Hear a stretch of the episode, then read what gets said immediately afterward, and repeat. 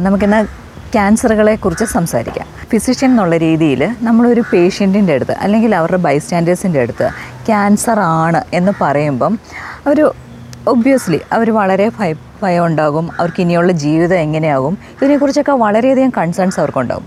അതിൽ തന്നെ നമ്മളിങ്ങനെ ഒരു ഡയഗ്നോസിസ് പറഞ്ഞ് അതിന്റെ അടുത്ത ട്രീറ്റ്മെന്റ് ഇങ്ങനെയാണ്. ഇതിനെക്കുറിച്ചൊക്കെ സംസാരിക്കുമ്പം ഒരു എൺപത്തഞ്ച് തൊണ്ണൂറ് അല്ല ഒരു തൊണ്ണൂറ്റഞ്ച് ശതമാനം നമ്മുടെ അടുത്ത് ചോദിക്കുന്ന ഒരു ചോദ്യമുണ്ട്. ഞാൻ എന്തെങ്കിലും ടെസ്റ്റ് ചെയ്തിരുന്നെങ്കിൽ ഇത് നേരത്തെ കണ്ടുപിടിക്കായിരുന്നു. ചിലരിങ്ങനെ ഫ്രാന്റിക്കായിട്ട് നമ്മുടെ അടുത്ത് ചോദിക്കും ഡോക്ടറെ ഞാനൊരു ആറ് മാസം കൂടുമ്പോൾ ഒരു അൾട്രാസൗണ്ട് സ്കാൻ എടുത്തിരുന്നെങ്കിൽ എനിക്ക് ഈ അസുഖം ഒന്നുമല്ല ഇപ്പോൾ ഒരു മൂന്നാം സ്റ്റേജ് അല്ലെങ്കിൽ നാലാം സ്റ്റേജ് എന്നൊക്കെ പറയുന്നുണ്ടല്ലോ ഇതൊരു ഒന്നാം സ്റ്റേജ് അല്ലെങ്കിൽ രണ്ടാം സ്റ്റേജിൽ കണ്ടുപിടിക്കാൻ പറ്റുമായിരുന്നു. ഇതാണ് മെജോറിറ്റി ആൾക്കാർ ചോദിക്കുന്നത്. പിന്നെ ഇവർക്കൊരു അൺനെസസറി കുറ്റബോധം ഉണ്ടാവും. അതായത് ഞാൻ അങ്ങനെ ചെയ്തിരുന്നെങ്കിൽ ഒരുപക്ഷെ ഈ അസുഖം പ്രിവെന്റ് ചെയ്യാൻ പറ്റുമായിരുന്നു. ഇതൊക്കെയാണ് പലരും കടന്നു പോകുന്നൊരു ഇത്. കടന്നു പോകുന്നൊരു സിറ്റുവേഷൻ അപ്പം ശരിക്കും പറഞ്ഞാൽ നമ്മുടെ അടുത്ത് ചോദിക്കുകയാണെങ്കിൽ നമ്മുടെ ശരീരത്ത് തല തൊട്ട് കാൽ വരെ വരുന്ന അനേകം ക്യാൻസേഴ്സ് ഉണ്ട്. ഇതെല്ലാം നമുക്ക് കണ്ടുപിടിക്കാൻ പറ്റുമായിരുന്നു എന്ന് ചോദിച്ചാൽ പറ്റത്തില്ല. എന്നാൽ ഏതെങ്കിലും ക്യാൻസേഴ്സ് നമുക്ക് മുൻകൂട്ടി കണ്ടുപിടിക്കാൻ പറ്റുമായിരുന്നു എന്ന് ചോദിച്ചാൽ കണ്ടുപിടിക്കാൻ പറ്റും. അതിന്റെ എക്സാമ്പിൾസ് ആണ് ഒന്ന് നമ്മുടെ വായ്ക്കകത്ത് വരുന്ന ക്യാൻസർ പിന്നൊന്ന് ബ്രസ്റ്റ് ക്യാൻസർ പിന്നൊന്ന് കുടലിലെ ക്യാൻസർ പിന്നെ നമ്മുടെ ലങ് ക്യാൻസർ അതായത് ശ്വാസകോശ ക്യാൻസർ അതൊരു പരിധി വരെ. പിന്നെ മെയിനായിട്ട് കണ്ടുപിടിക്കാൻ പറ്റുന്നതാണ് ഗർഭാശയ ഗള ക്യാൻസർ അല്ലെങ്കിൽ സെർവൈക്കൽ ക്യാൻസർ. അപ്പോൾ ഇതിന്റെ ഓരോന്നും എങ്ങനെയാണെന്ന് വെച്ച് കഴിഞ്ഞാൽ ഇപ്പോൾ വായ്ക്കകത്ത് വരുന്ന ക്യാൻസർ യൂഷ്വലി നമ്മൾ വായ്ക്കകം പരിശോധിച്ചിട്ട് തന്നെയാണ് കണ്ടുപിടിക്കുന്നത്. അത് നമ്മളൊരു ഫിസിഷ്യന്റെ അടുത്ത് അല്ലെങ്കിൽ നമുക്ക് തനിയെ ചെയ്യാം നമ്മൾ കണ്ണാടിയുടെ മുന്നിൽ നിന്ന് വായ തുറന്ന് നമ്മൾ വായ്ക്കകത്തും ഉൾനാവും പല്ലുകളുടെ സൈഡും അണ്ണാക്കും ഒക്കെ വിശദമായിട്ട് പരിശോധിക്കുക. നമ്മളൊരു ഫിസിഷ്യന്റെ അടുത്താണ് പോകുന്നതെങ്കിൽ ഫിസിഷ്യൻ ഒരു ഗ്ലൗസ് ഇട്ട ഗ്ലൗസ് ഇട്ടിട്ട് കൈ കൈ അകത്ത് കയറി അകത്ത് വെച്ചിട്ട് തന്നെ ഓരോ ഭാഗവും വിശദമായിട്ട് പരിശോധിക്കും. പിന്നെ ഉള്ളത് ബ്രസ്റ്റ് ക്യാൻസർ. ബ്രസ്റ്റ് ക്യാൻസർ കേരളത്തിൽ വളരെയധികം കൂടിക്കൊണ്ടിരിക്കുകയാണ്. ബ്രസ്റ്റ് ക്യാൻസർ യൂഷ്വലി നമ്മൾ പറയുന്നത് നാൽപ്പത് വയസ്സ് താഴെയാകുമ്പോൾ കുറച്ചും കൂടെ കട്ടിയുള്ള ബ്രസ്റ്റ് ആയിരിക്കും ഫീമെയിൽസിന് അവർക്ക് അൾട്രാസൗണ്ട് സ്കാനാണ് പറയുന്നത്. നാൽപ്പത് വയസ്സിന് മുകളിലാണ് മെയിനായിട്ട് മാമോഗ്രാഫിയുടെ റോൾ പറയുന്നത്. പിന്നെ നമ്മൾ എന്താ പറയുക നമ്മളിങ്ങനെ നമ്മുടെ അടുത്ത് വരുമ്പോഴത്തേക്കിനും നമ്മൾ ചോദിക്കും കുടുംബത്തിൽ ആർക്കെങ്കിലും ക്യാൻസറിന്റെ അസുഖം ഉണ്ടായിരുന്നു? അപ്പം നമ്മൾ ഇങ്ങനെ കാൽക്കുലേറ്റ് ചെയ്യും. ഇപ്പോൾ ഒരാൾക്കായിരുന്നോ രണ്ടാൾക്കായിരുന്നു കുടുംബത്തിൽ ഒരു അമ്മയ്ക്കായിരുന്നു അതോ അടുത്ത ബന്ധുക്കൾക്കാണോ അതോ ഒരു ഡിസ്റ്റന്റ് റിലേഷനിലുള്ള ഒരാൾക്കായിരുന്നോ? ക്യാൻസർ എന്നൊക്കെ ചോദിക്കും. അപ്പം നമ്മൾ ഈ ഈ ഇവർ പറയുന്ന ഈ ഹിസ്റ്ററിയൊക്കെ വെച്ചിട്ട് നമ്മൾ നോക്കും.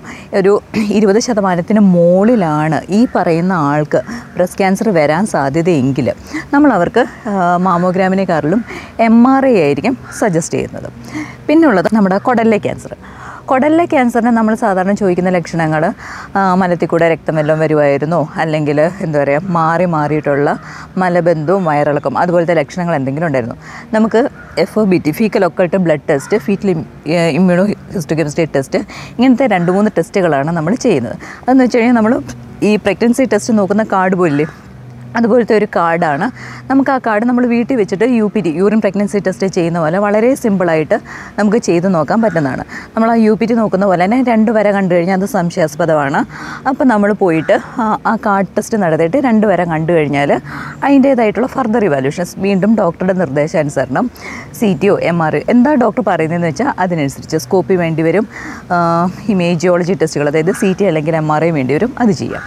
ഇനി ഏറ്റവും ഇമ്പോർട്ടന്റ് ആയിട്ടുള്ള ടെസ്റ്റാണ് ഗർഭാശയകള ക്യാൻസറുകളെ കണ്ടുപിടിക്കാൻ പറ്റുന്ന ടെസ്റ്റുകൾ നമുക്ക് സ്ത്രീകളിലുണ്ടാവുന്ന ക്യാൻസറിൽ ആകെ നമുക്ക് ഈ ഗർഭാശയകള ക്യാൻസർ മാത്രമേ നമുക്ക് മുൻകൂർ കണ്ടുപിടിക്കാൻ പറ്റത്തുള്ളൂ.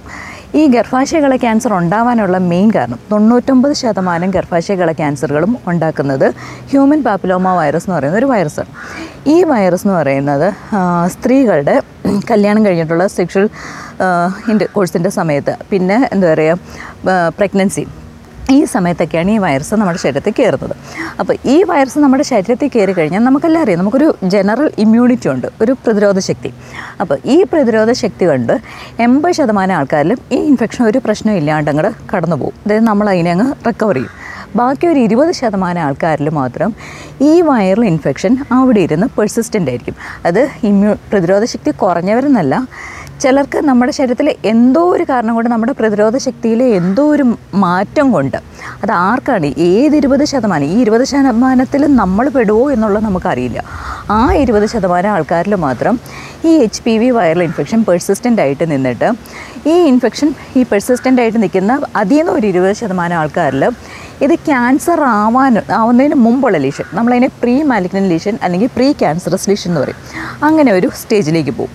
അത് ഒരു പത്ത് പന്ത്രണ്ട് വർഷം പെർസിസ്റ്റ് ചെയ്തിട്ടാണ് ക്യാൻസറായി മാറുന്നത്. അപ്പോൾ ചുരുക്കി പറഞ്ഞാൽ നമുക്കറിയാം നമ്മുടെ പെൺകുട്ടികൾ കല്യാണം കഴിക്കുന്ന ഇരുപത് തൊട്ട് ഇരുപത്തഞ്ച് വയസ്സ് വരെയാണ്.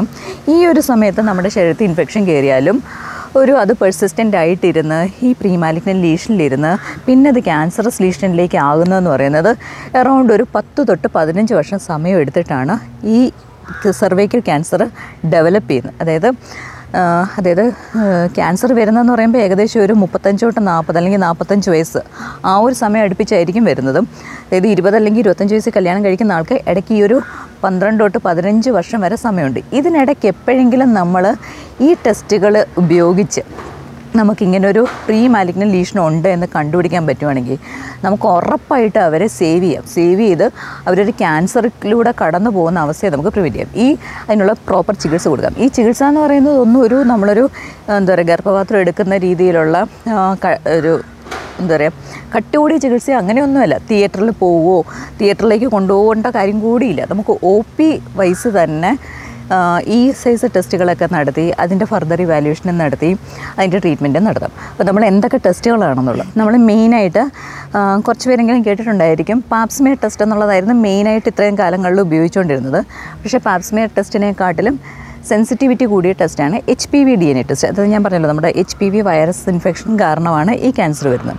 അപ്പോൾ നമ്മൾ നേരെ ഈ H P V D N A H P V വൈറസിനെ കണ്ടുപിടിക്കുന്ന ടെസ്റ്റാണ് H P V D N A test H P V D N A ടെസ്റ്റാണ് നടത്തുന്നതെങ്കിൽ അത് നമ്മൾ യൂഷ്വലി പറയുന്നത് ഇരുപത്തഞ്ചിനും അറു അറുപത്തഞ്ചിനും വയസ്സിനിടയ്ക്കുള്ള എല്ലാ സ്ത്രീകളും ഈ ടെസ്റ്റിന് വിധേയമാകണം എന്നാണ്.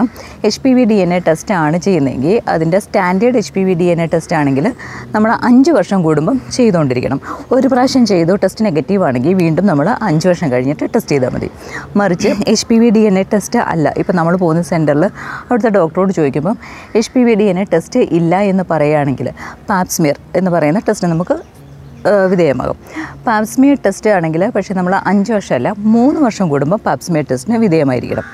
ഇനി ചില സാഹചര്യങ്ങൾ യൂഷ്വലി കേരളത്തിൽ അത് വളരെ കുറവാണ്. ഈ ഉത്തരേന്ത്യൻ സംസ്ഥാനങ്ങളിലോട്ടൊക്കെയാണ് ഈ പാപ്സ്മിയറും H P V D N A ടെസ്റ്റും അവിടെ കാണാറില്ല. അല്ലെങ്കിൽ അത് അവൈലബിൾ ആയിരിക്കില്ല. അങ്ങനെയുള്ള സാഹചര്യങ്ങളിൽ നമ്മൾ പറയുന്ന വിഷ്വൽ ഇൻസ്പെക്ഷൻ ടെസ്റ്റ് എന്ന് പറയും. അതായത് ഈ നമ്മുടെ ഗർഭപാത്രത്തിന്റെ മുഖത്താണല്ലോ നമ്മുടെ ഈ ക്യാൻസർ വരുന്നത്. അപ്പോൾ ഈ ഗർഭപാത്രത്തിന്റെ മുഖം നമ്മളൊന്ന് പരിശോധിച്ച് നോക്കുക. അങ്ങനെ നമ്മൾ പരിശോധിച്ച് നോക്കുമ്പം ഒന്ന് രണ്ട് മരുന്നുകളിട്ട് പരിശോധിച്ച് നോക്കുക. അതായത് ഒന്ന് three two five percentage acidic acid അല്ലെങ്കിൽ ലുഗോൾസൈഡ്. ഇങ്ങനെ ഒന്ന് രണ്ട് മരുന്നുകളിടുക ഇങ്ങനെ മരുന്നിടുമ്പോൾ നമുക്ക് കുറച്ച് ചേഞ്ചസ് അറിയാൻ പറ്റും. ഈ ചേഞ്ചസ് വെച്ചിട്ട് നമുക്ക് അവിടെ ഒരു പ്രീ ക്യാൻസർ സൊല്യൂഷൻ ഉണ്ടോ എന്ന് നമുക്ക് പെട്ടെന്ന് മനസ്സിലാകാനും ആ ചേഞ്ച് അതായത് നമ്മൾ കുറച്ച് ചേഞ്ചസ് ഉദ്ദേശിക്കുന്ന സ്ഥലത്ത് നിന്ന് ബയോപ്സി എടുത്ത് ആ ബയോപ്സി പരിശോധനയ്ക്ക് വിട്ടാൽ ഓൾറെഡി നമ്മുടെ മുന്നിലിരിക്കുന്ന ആൾക്ക് ഒരു പ്രീ ക്യാൻസർ സൊല്യൂഷൻ ഉണ്ടോ എന്ന് കണ്ടുപിടിക്കാനും സാധിക്കും. അങ്ങനെയാണെങ്കിൽ നമുക്ക് അവരൊരു ക്യാൻസറിന്റെ ബുദ്ധിമുട്ടുകളിലേക്ക് കടന്നു പോകുന്നതിന് മുമ്പേ തന്നെ നമുക്ക് അവരെ ട്രീറ്റ് ചെയ്ത് അവരെ പഴയ നോർമൽ ലൈഫിലേക്ക് കൊണ്ടുവരാനും സാധിക്കും.